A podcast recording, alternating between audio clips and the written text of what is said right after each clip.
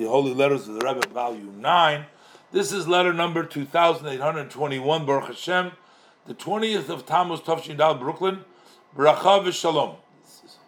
So here, this is a girl writing to the Rebbe about her birthday, her upcoming birthday. Hmm. So the Rebbe says, I'm responding to your letter about your birthday.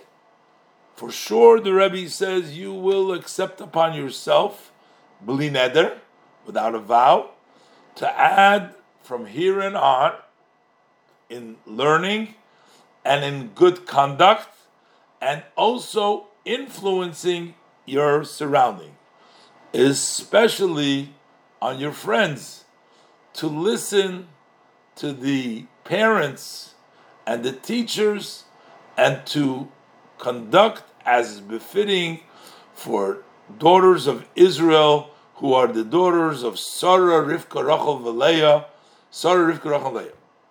And for sure, uh, you will utilize, they will utilize the vacation days in which you have vacation from studying in the school to organize Shabbos gathering for gatherings for the younger children, the younger girls. Uh,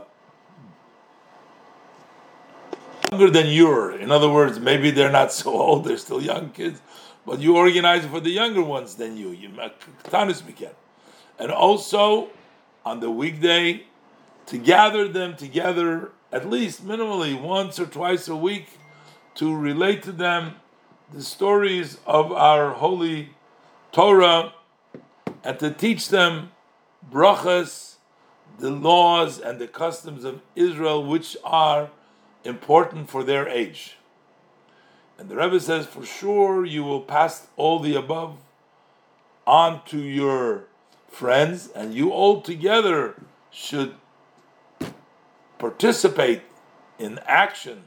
May Hashem give you success with blessings in the name of the Rebbe, uh, the Mazkir. So the Rebbe's answer to the girl who's telling the Rebbe about her birthday is that she should take this opportunity to add in her own studies, her own conduct, and on top of that, to be influential on the community and her friends to go ahead and follow, to behave in a way that is befitting for Jewish daughters who are the daughters of Sarah and Leah. Especially the Rebbe says while there is vacation days now, make the Mesibat Shabbat also on the weekdays get together to relate of the stories of our holy Torah and to teach about the brachas and the laws and Jewish customs, especially those that are important to uh, the age group.